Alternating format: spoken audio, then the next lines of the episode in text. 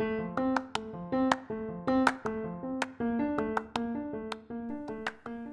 ーこんにちは、朝倉です。えー普段はですね、こちらのポッドキャストでは、ノットのキヨ、えーそしてエニープレイスの内藤君を、えーお迎えして、えーいろいろ話してるんですけれども、今回はですね、えー特別編ということで、えーフラクトンベンチャーズの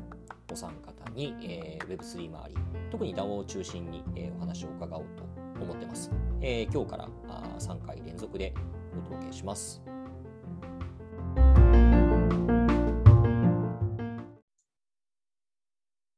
はい、えーこんにちは、朝倉です。で、あの、ここ最近ですね、まあ、Web3 だとか DAO 周りのお話っていうのを、まあ、ちょいちょいやっているんですけれども、今日、今回ですね、ちょっと新たに、まあ、それこそ Web3 のどど真ん中の世界でちょっと活動をしてらっしゃる、えー方々にご参加いただき、いただいています。ということで、We Can DAO It っていうのを、あのーなんて言いますか、キャッチフレーズなさってますけれども、 Fracton Ventures の、えーお三方に参加してもらってます。えーどうぞよろしくお願いします。よろしくお願いします。よろしくお願いいたします。お願いします。お願いします。えーっとですね、まずあのまあ、僕の Voicy ないし、ポッドキャスト聞いてらっしゃる方々、あウェブさん、えー詳しい方々もいらっしゃると思いますが、あのまあ、せっかくなので、えーまずフラクトンベンチャーズというのが、えーどういったことをやってらっしゃる、えーまあ、会社って言っていいんですよね、きっと。組織なのかっていったことを、えーお伝えいただければなと思ってます。今日はあのフラクトンベンチャーズからベンチャーズからあ鈴木さんと亀井さんと赤澤さんの、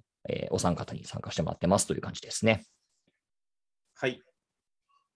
そうですね。フラクトンベンチャーズはですね、あフラクトンベンチャーズ鈴木と申します。えっとはいですね、フラクトンベンチャーズはですね、あのー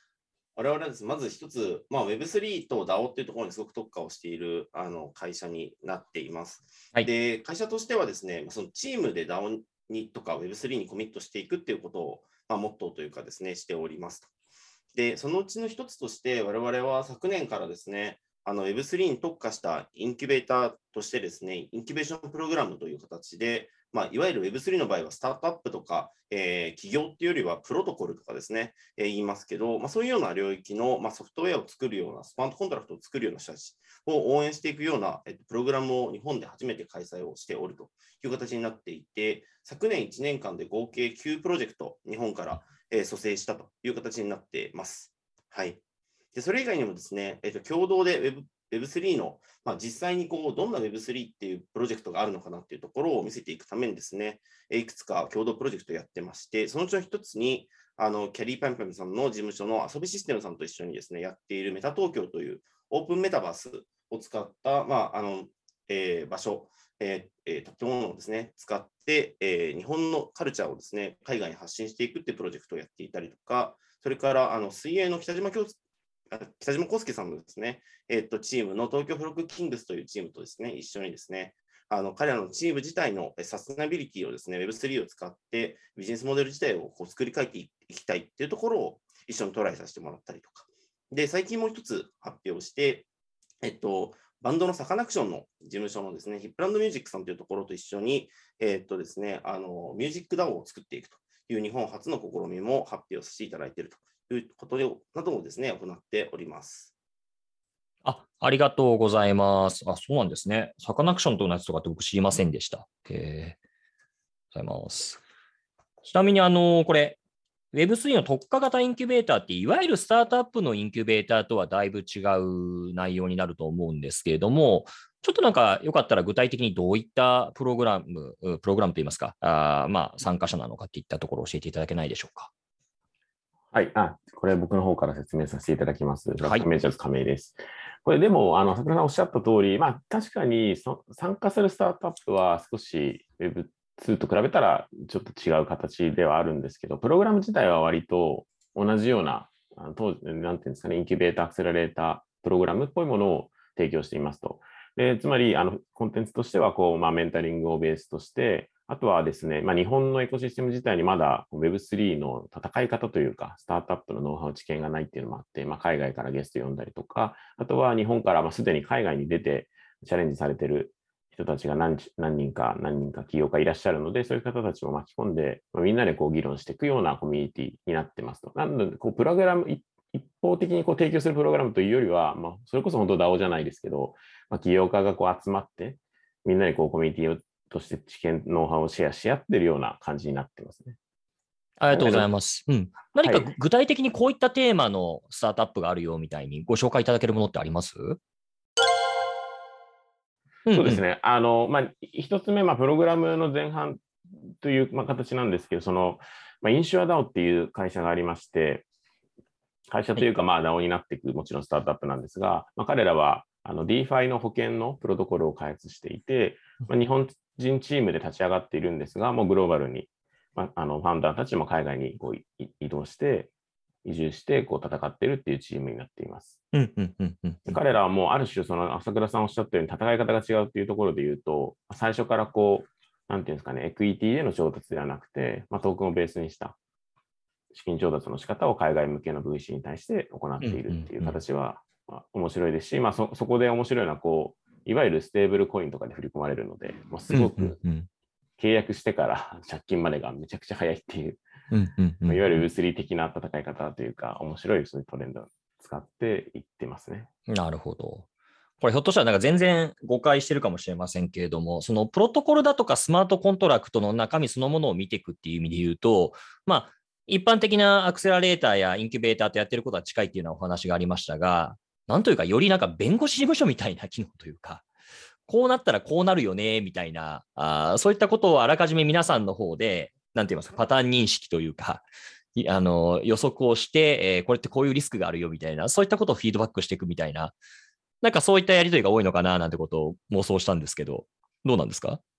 そうですね、まあ、補足あったら2人にも追加していただきたいですけど、おっしゃる通り、まあなんか分かりやすく言うと、今 DeFi とかだとまあ金融バックグラウンドの知識もかなり必要ですし、うんまあ国によってのレギュレーションの知識も必要ですし、まあ、なんといってもやっぱブロックチェーンベースとしたかなり技術知識も必要という形で、結構専おっしゃると専門性が求められていて、だからフラクトンもこのメンバーで、まあ、鈴木自体がもともとあの取引所界隈にこういて、まあ、きあなんていうんですかね、金融庁対応したりとか、まあ、日本のレギュレーションにかなり詳しいですし、まあ、僕自身はもともとスタートアップの支援を、まあ、ずっと8年ぐらいですかねや、やらせてもらっていたっていうのと、あとは私自身は、まあ、自分もこうなんていうんですかね、教師というか、先生的な形でもブロックチェーンの講師として、あの技術普及、普及に携わっていたっていうのもありますので、まあ、なんかそういう形で、まあ、僕らだけじゃなくて、他にもプラクトのチームっていろんな専門性を持った人がいるので、まあ、そういう形で、うんうんうんあのスタートアップへのこうコミュニケーションはしていったりしてますね。うんなるほど。他なんか、そうですね。あと実際には、なんか、こう、ファウンダーから学ぶことも我々多くてですね、うんうん本当にコミュニティって書いてあるのはそこなんですけど、はい。あのーまあ、本当にデモデーが昨年12月に行ったんですけど、ありましたね。デモデーの前後ぐらいからですね、むしろ一番アクティブに Discord、我々の Discord グループが使われ始めて、これちょっと外に公開してないんですけど、はい。中ですごく議論、ホットになってるのは、ずっとその、どういうふうに皆さん、まあ、大体ドバイが多いんですけど、今は。ドバイに行くかみたいな、行くルートと、なんかそのビザとか法人登記の仕方とか、その時にまあ代行業者みたいなところが入ったりする可能性とか、うんうん。なんかそういう話とかは結構生々しい話なんですけど、うんうん。そこって結局日本でも、まあ、お互いに情報を聞き合える関係性のある人ってもう数えるほどしかいなくてですね。みんな知らないですもんね、そもそも。そうなんです、おっしゃる通り。はい。もう経験がないですし、まあ、日本語で記事なんか当然出てこないので、うんでも、まあ、やったことのある人たちから実地で紹介をしてもらったりとか、ではい。場合によっては、なんかどうもその人に頼むと遅いから、こっちの方が早いよみたいな話が巡ってきたりとか、なんかそういうような本当のまあなんかローカルなコミュニティに近いものをうんうん実際提供していって、我々も単純にまあそれはよ読む側でしかないんですけど、うんうん本当になんかそういうコミュニティのこう中心部というかでこう話をしているってところの面白さっていうのはすごくあるなというところと、やっぱりそれが特にまあそのこの分野すごく動きが早いのと、はい。あとまあその規制も含めてなんですけど、国内外のその環境が結構大幅に1年、2年で変わっていく分野なので、うんまあそういうところもあって、まあ直近のキャッチアップをやっぱり前線走っている企業から聞けるっていうところは、コミュニティとしての強みかなというふうに思ってますね。なるほど、なるほど。そうですよね。あの、何か今、この時点で皆さんが一方的に情報を蓄えていて、それをインストールしていくっていうよりは、まあ、互いになんか試行錯誤しながら学び合っていくっていう、そんな感じなんでしょうね。うん、なるほど。あと、ドバイっていうのはよく聞きますよね。なんか Web3 のスタートアップと話をするんだったら、そもそもなんかみんな海外移住する気があるのかどうなのかみたいなことも含めて、ちょっと規制面的に、まあ日本でやるとなかなか厳しいところあるよって話は、なんかよく耳にしますよね。そうなんですよね。なんかなかなかそのドバイ周りっていうのは、あのこうこういうこう Web3 とかがなければ、おそらくドバイに会社を作るっていう日本人の方がこんなに出てくると思わなかった地域かなと思ってたりするんですけど、まあ、あの別に一長一短あって、すべてこう、えっと、まあ、なんですか、三方よしみたいなところがあるっていうふうにはとても思ってないんですけど、はい、現状だとまあベターな選択肢として選ばれてるのかなっていうところは、起業家の皆さんから伺ってると、そういう形を持ってたりはしています。うん。これもうなんか当たり前の話なんですけど、実際にその皆さん、ドバイに移住して、もうリリアルに向こうにいるんですか？ですね。まさに本当リアルタイムですけど、今日とかもプログラムの同期同士でドバイで会ってるみたいな話を伺ったりしていて、うん、実際に向こうで、はい、コミュニティができてきてるみたいですね。結構ね、あの、だからそれこそ Web2.0 のスタートアップであると、まあ、西海岸、アメリカ西海岸行くとか、まあ、あるいはシンガポール行ってるっていう人は、まあ、よくいますけれども、確かにドバイっていうのはあんま出てこなかったですね、今まで。発想として。熱そうだなというふうに思います。で、あの、僕のこれまで Voicy のとこでも、その DAO とかの話って取り扱ってきたんですけれども、まあちょっと僕も基本的には自分で手を動かしてるわけではないので、どうしてもその関連的な話っていうのが主軸になっていて、まあそれはそれで、あの、すごく考える材料として面白いところはあるんですけれども、一方でもうちょっと手触り感あるという、と言いますか、まあ具体的に DAO ってどんなものがあって、DAO に参加するって一体何なのよみたいな、もうちょっとそういったなんかリアリティの部分っていうのをもしもお聞きできればありがたいかなと思うんですけど、いかがでしょうか？そうですね。あ、赤澤です。お願いします。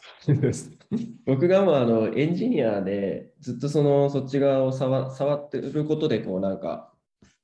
学んできた側なので、なんかそういうこう実際に触れると、あのすごい肌感っていうか、そういうのはすごいあのなんていうんですかね、感じれるかなと思うんですけど、はい、まあ、実際でもとはいえ、その DAO っていうのも結構最近一番大きいところだと、なんですかね、例えば、なんかあのユニスワップとかコンパウンドとかっていうような、まあすごい大御所になってくるようなプロダクまあ、プロトコルがあって、そういうところなんかは結構そういうどういうふうにその運営していくかみたいなところのその投票みたいなところをユーザーにしてもらうみたいなことをやってたりとか、まあそうですね、あとこう寄付みたいなところでこう Gitcoin っていうプロトコルがあって、ああいうところなんかはすごいこうまあ、なんていうんですかね、こう投票みたいなっていうところもそうなんですけど、こう今までのその、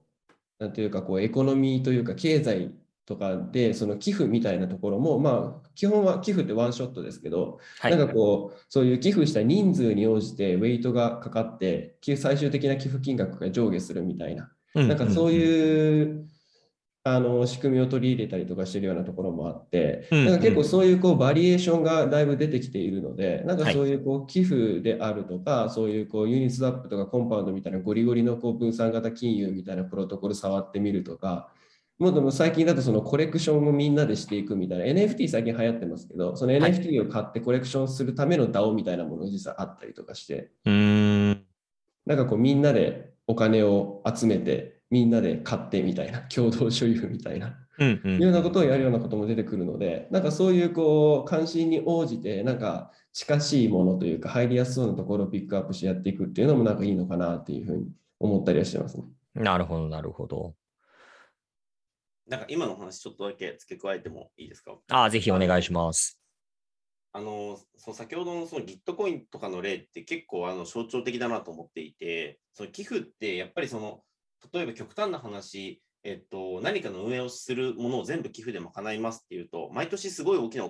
額を寄付され続けなきゃいけないっていう状態が発生しますと。で、それってまあお金を持ってる人にこう寄付してくださいってこう営業のように行くことの意義合いがすごく高くなってしまって、なんかこう本質的にいろんな人たちが応援してくれたいっていう思いをちょっとないがしろにする部分って出てきちゃうと思うんですよね。で、ところが Gitcoin ってまさにそのプロトコルってそまあ、日本語に訳すと仕組みとかそういう意味なのかなと思ってるんですけど、そうですね。よくできていて、うん、あのより多くの人が、まあ、小口でいいので、より多くの人が寄付をしたっていうところに対して、その Gitcoin のファンド自体からアディショナルの、えっと、ドネーションが来るように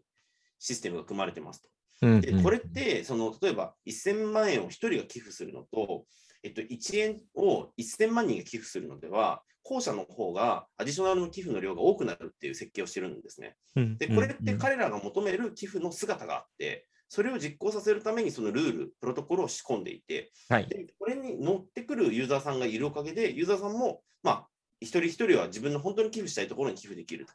で、なので実際にどういうことが起きるかっていうと、例えば、まあ、これ Gitcoin 我々もよく使うんですけど、まあ、弊社自体も Gitcoin に寄付をもらったりもしてるんですけど、うんうんうん。これ、例えば1、えっと、1プロジェクトに 1, 1ドル分の、えっと、ステーブルコインを寄付で送りたいなって思うと、アディショナルのものとかで、例えば合計えー4ドルになりますとかってことがあるんですね。つまり、自分1ドルに対してアディショナルの寄付が3ドルついて、1たす3で4になる。それってもう1ドル寄付している世界とちょっとわけが違う。はいはい。で、これが生まれるってことは、多くの人が小口でいっぱい寄付しているプロジェクトなんだなってことを認識できるっていう、まあ、双方お互い面白いその相乗効果があってですね、なんかこういうようなところっていうのは、本当になんかこう、まあ、DAO の目指すところのこう一つのこう、なんていうんですかね、あのゴールというか、プロトコルが成立する未来っていうところにつながるんじゃないかなっていう期待を持って見てたりもしています。うーん、なるほど。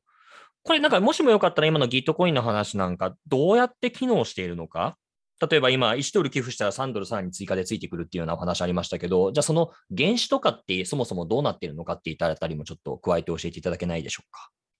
はい。えっと、多分仕組みに関しては赤座の方から説明をした方がいいかなと思うんですけど、あの原資に関してはですね、もともと Gitcoin 自体は、えっと、ある途中のタイミングからなんですけど、自分たちのトークンを出していて、まあ、基本的にそれはあの売ったりするっていうよりは、まあ、コミュニティに対しての過去の、えー、Gitcoin 使ってくれた方への貢献みたいな形で配ったりしてますと。ええ。ででただ、それが価値がついているってこともあって、うんうんうん彼らのその DAO としての、えーお財布、トレジャリーってよく見ますけど、ここにですね、えー結構な資産額が今すでに入っていると。でプラスして、えっと、彼らの場合は、毎回その寄付を、まあえっと、ラウンドっていうの形で、えっとまあ、シーズンみたいな形にしていて、うんこのシーズンごと、ラウンドごとにですね、スポンサーみたいな形で、それこそユニスワップとかコンパクトとか、うんうんうんそういうような、まあ、いわゆるこうこの分野で、えー有名になっているトップティアの、まあ、プロトコルからですね、そのドネーションがどんどん送られてきてますと。で彼らとしても、ドネーションとして貢献することで、実際プロトコル収益で生まれたところの収益だとか、まあ、うんコミュニティにより多くこう関心を持ってもらうきっかけにしてもいきたいみたいなところの側面もおそらくあるんだと思うんですけど、はい。まあ、そういう形で、あのドネーションをしていると。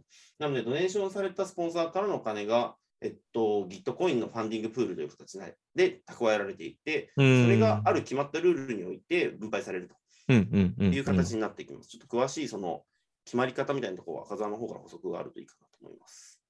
そうですね、Gitcoin 自体は、あのそれこそビあのイーサリアムの創設者の一人のビタリック・ブテリンとかも、うんうんあの実際そのメカニズムのあの論文っていうのは共同執筆みたいな感じで出してるんですけど、はいあ。のクオドラティックファンディングっていう仕組みを採用していて、はい。でこれって結局その寄付した金額ではなくて何人寄付したかみたいなところのパラメーターとして入れていてでそれはもう算出するための計算式みたいなのがあるんですけどはい。でそれを使って自動的に計算しますよ。だからクロダーティックって2段階とか二次的なっていう意味なんですけど一時的な部分っていうのはみんながまあこうワンショットでお金を入れるタイミング。で2段階目でその入れたお金を何人がどういうバランスでお金を入れてるのかっていうのを、まあ、一回こうなんか平均を取るようなことをしてうんうんうん。それでまあばらすんですよ。なんで10ドルを1人からもらったところよりも1ドルを10人からもらったプロトコルの方がその意味で言うと重みが強くなるんですよね。ん、なるほど。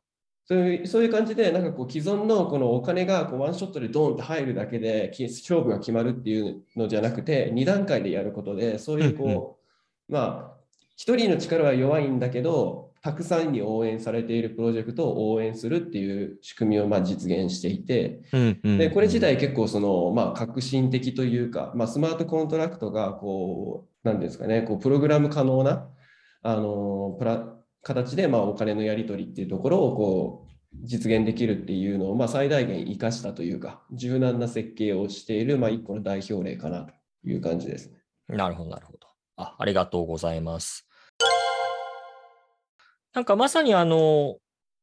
先ほどから例えば一定のルールだとかプロトコルっていう言葉が出てきていますけど、それこそなんか人の、なんて言いますか？あの、介入がなくデジタルに決まっていくっていったところが、まあ、ポイントなのかなというふうに、まあ、伺っていて感じるんですね。で、一方で、その DAO っていう一言で言っても、結構運用のされ方っていろんな姿があるのかなという気がしていて、結構ものによっては全然違うなと。例えば、この間僕の Voicy ポッドキャストでお話を伺った内容で言うと、 Index Coop の話を聞いて、で、結構それ聞いてると、彼らってなんかあの人事評価みたいなのがあって、今月こんな成果を上げましたよみたいな人がそれぞれ主張し合うと。で、それを踏まえて、えー、コミッティが、だったらこれぐらいの報酬だよね、みたいな割り振りをしていくっていうような話を聞いたんですけれども、なんかで、まあ、おそらくその配られるものはおそらくトークンなんですが、だけど、それって単にトークンでやってるだけであって、それってもはや仕組みでもなんでもないんじゃないかなというか、別にそれなんか現金だったら、まあそれって別に普通の一般の会社と変わらんよねっていうふうな気もしていて、そういう意味で言うと結構なんか、あの、一言で DAO と言っても、運用のされ方って幅広いんだなっていう気がしますよね。そうですね。はい。あのーまあ、結構ここら辺はもう今みんな実験してるような段階で、その、えっと、まあ一番最初に例えばガバナンスに使うためのトークンっていうのが最初に発行されたのって、はい、あれはもう、え、1年、1年ちょっと前、1年、2年弱ぐらい前なんですけど、まだそのぐらいなんですよね。はい、最初にだからそういう事例が出てきて、まだそのぐらいしか経ってないので、まだまだ実験段階というところで、そもそもそのガバナンスできるトークンをお金で売買できていいのかだろうかっていう議論もあったりとか、うんうんうん、もう株と一緒じゃないですか。まあそうですね。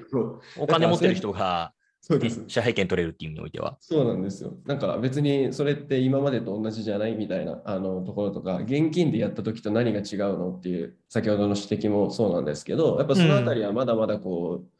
トライアンドエラーをやっていく領域かなっていうところが一つあるのと、うん、まあそんな中で結構そのやっぱ自由にお金のやり取りとかルールっていうところを決めれるっていう側面と、うんうん、あとはその、まあ、いわゆるインセンティブ設計とかって呼ばれるようなその、まあ、何をした人に対してどういう形であのインセンティブを与えるのかっていうところは、まあ、コストをかけずに、うんうん、まあ、摩擦がない形で自由に設計ができるっていうところは、まあ、かなり大きいアドバンテージなので、うんうん、ただ単にそのお金として配るっていうよりも、ただそのコミュニティに貢献してくれた人にこうちゃんとその報酬を支払うであるとか、まあ、そこもただ単にそのお金とかっていうのよりは、ちゃんとその貢献に対して重みがついているとか、なんかそういうこういろんなバリエーションが徐々に出てきているのかなっていうのが今のなんか現状っていうところですね。なるほど、なるほど。これちょっとまた少し関連的な話になっちゃうかもしれないんですけれども、なんかその貢献に応じて何かその報酬を支払っていくのって、例えば一般の会社でも成果報酬主義みたいな報酬とか、まあなんかいろんな仕組みによってそれを実現しようとしている会社ってあるんじゃないかなというふうには思うんですけれども、そういったまあ一般的な会社ではなくて、DAO だからこそできそうなところっていうのは、何が違いとして挙げられるんですかね？なんかですね、多分この DAO の定義もあるんだと思っていて、うんうんうん、なんか一つは、その、なんか DAO と DAO コミュニティっていうのが2つあるんじゃないかなっていうのがまず一つで、はいはい。コミュニティが資産を持つと、それを今 DAO と呼んでるんじゃないかなっていう仮説があります。これちょっと仮説って言ってるのは、うんうん、明確に誰かが定義づけられるものじゃないと思ってるので、今社会一般的にはそういうふうに使ってきてるかなと思ってます。はい、はい、判断なんですけど、はい、あのそういう意味で言うと、その例えばその人事労務評価みたいな、え表現っていうのは、どちらかというとコミュニティの側の判断をしていくものになるのかなと思っていて、例えばそれに DAO としての資産をどういうふうに振り分けていくかとか、例えばどういうふうなその、えー、インセンティブ構造をつけたら、その人ってどういうふうにワークするんだろうみたいな、どちらかというとこう、えっと、予測を立ててやっていくというか、うんうん、そういうような試みの方を、その DAO 側の方でやってるっていうような表現の方が近いのかなってちょっと思ってたりはしますと。うん、なので、例えば DAO からすれば、まあ、DAO の持っている資産って、そのネイティブトークンがほとんどなので、はい、そのコミュニティに対してのネイティブトークンなので、うんうん、それは例えば、まあ、インセンティブで配れることは配れますけど、はい、初年度から配りすぎちゃうと、3年で枯渇するみたいなことが当然起きますみたいな。そうですよね。うん、はい、思ってますし、そもそも、まあ、DAO 自体がプロトコル収益みたいな概念がないのであれば、いずれこうサステナビリティはなくて終わってしまう、未来になってしまうと。うんうん、で、なんかそういうものをえっと、全体設計を組み立てていくみたいなところは、まだ今の段階では人がやっていると思ってますし、うんうん、そこのこうやり方を再分配していくというときに、まあ、どうしてもやっぱり既存の会社体系とか人事体系にのっとったものの評価ってことをしてるパターンがあるなという理解をしていますと。そこの一つが例えば Index Coop とかであれば、 Index Coop かなり会社、株式会社に近い組織だなというふうに見てますけど、そんな感じしますね。うん、はい。結構あのマネジメントラインがあったりとかしますけど、うん、まあ、そういうようなその、まあ、コミュニティなんですけど結構意思統一を図っていくっていう形のもの、うんうん、でもっと多分オープンなコミュニティというかもう自由に何でもやっていいよっていうようなスタンスから入ってるコミュニティの場合は本当やりました主義というか、私これをやったので褒めてくださいとか、トークンくださいみたいな形で DAO に持ち込まれると。いうようなことも結構多いかなと思っていて、そのまあボトムアップとトップダウンというと語弊があるんですけど、はい、なんかこう中央から発信するか、はい、中央に集まっていくかみたいなところで、まあ、あのフラダウフラットなので、ボトムとかトップとかじゃないっていう表現なんですけど、はい、まあ、そういうようなことが、うんうん、あの考えていて、まあ、両方のサイドから今、アプローチがあるんじゃないかなっていう感じはしてます。ああ、そうですね。なんかあの DAO って聞くと、どうしてもなんか誰もが自由に参加することができて、えー、何かしらコミュニティのに対する貢献度合いに対して、まあ、いわば平等に、まあ、平等って何をもって平等なのかわからないんだけれども、何か報酬が配られますよっていう、そういうよりなんかボトムアップの思想で語られていることが多いと思うんですけれども、ただ今おっしゃった通り、その一般の株式会社と結構近いようなスタイルもあれば、もっと本当になんかプロトコルだけで動いているようなところの結構幅があるんじゃないかなって気はしますよね。なんで、まあそれこそ関連的になんかもう本当、自由参加のボトムアップ型の組織なんですっていうふうに割り切ってしまうと、なんか案外違ったみたいなことってあるんだろうなというふうに思いました。そうですね、おっしゃる通りで、なんか僕も最近すごくこれ思うんですけど、はい、なんかやっぱ Web3 とか DAO とか新しい言葉がバズワードで話題になると、まあなんか定,、義とはとか、なんか教えてくださいっていう話になると思うんですけど、はい、なんかやっぱりそもそもこう本当1、2年、DAO に関してやっぱここ数年、まあもちろん一番最初ビタリックさんとかあの辺が話してた頃はもっと前ですけど、まあ、それこそビットコインとかも綺麗な DAO ですけど、なんかそういうので言うと、まだまだ過渡期だし、まあ、それこそやっぱ会社と比べちゃうと、会社自体って株式会社とかってすごい歴史があるわけではないですか。うんうん、でかつ、株式会社だけじゃなくて合同会社とか、いろんな会社の中でもパターンが出たりとか、そういう形で、まあ、DAO もなんかこう、なんていうんですかね、みんなでこう試行錯誤するべきタイミングですし、だからあんま定義づけしない方がいいなと思いつつ、うんうん、まあ、だからこそ会社でやった方がいいことも全然あるし、うんうんうん、逆に会社で学んで、会社なんていうんですかね、DAO に転用した方がいい、多分使い方とかもいろいろあるでしょうし、うん、なんかもうちょっとなんか、なんていうんですかね、あのまあ、とはいえ絶対に大きく違うこともあると思っていて、さっきのそのあるある種自立分散的にスマートコントラクトによって、まあ、トレジャリーというかそういう資産を管理できるようになったとか、うん。うん、ある種こう、まあ、オンライン、もちろんテクノロジーの進化にも重ねてですけど、まあ、ある種偽名経済と言われるような、もう相手が誰か分からなくてもちゃんと同じビジョンのもとでコミュニティとしてこう活動できる、イノベーションを起こせるとか、まあ、いろんなこう DAO だからこそできることも増えているはずなので、なんかそこがこうもうちょっと、うんうん、なんていうんですかね、まあ、本当に今このタイミングだからこそみんなで考えていきたいフェーズだなって思ったりしますね。だからなんか DAO もやっぱり今日をもって DAO になるわけじゃなくて、はい、DAO 化というか DAO に向けてこうみんなが試行錯誤してるっていうのが多分リアルなので、そうですね。スタートアップも、はい、ある種スタート Web3 スタートアップの EXIT は DAO だよねって言われ始めたりするように、なんか今日もって DAO かどうかって議論するよりもなんかどういう DAO になっていくべきかみたいな議論の方がいいなと思ったりしてますね。うんうんうん、そうですね。いやそれこそまさしくおっしゃった通り、ビットコインも一種の DAO だと思いますし、で、これなんかは分かりやすいですよね。あの、みんなとにかくマイニングするんだと。で、それに応じて、えー、分配されますよって。まあまあ、それなんかもう本当に分かりやすいですよね。うん、で、一方で、あのまあ、あの、なんか特定のコミッティの人が評価するってなってくると、それってだいぶ会社に近い概念だなと。で、例えばその、別に DAO じゃないし、いわゆるトークンとして発行されているものじゃないけれども、僕なんかが今思ったのは、例えば一般の会社でやり取りされているもので、あのピアボーナスって仕組みあったりするじゃないですか。要は、あの社員の人同士がお互いにちょっとありがとうみたいなものをポイントとして送り合って、で、そのポイントっていうのが、まあ、たまったら最終的にそれが何かを、まあ、あの法定通貨に変えられるのか、ちょっとした景品みたいなものに変えられるのか、まあ、使われ方は会社それぞれだと思うんですけれども、だけどこれもある種なんかそのまあ、運用方法が固まってるっていう点において言うと、DAO じゃないけど別に DAO っぽいっちゃ DAO っぽいと思うんですよね。だから結構なんか幅のある概念だなというふうには思うなっていう気がします。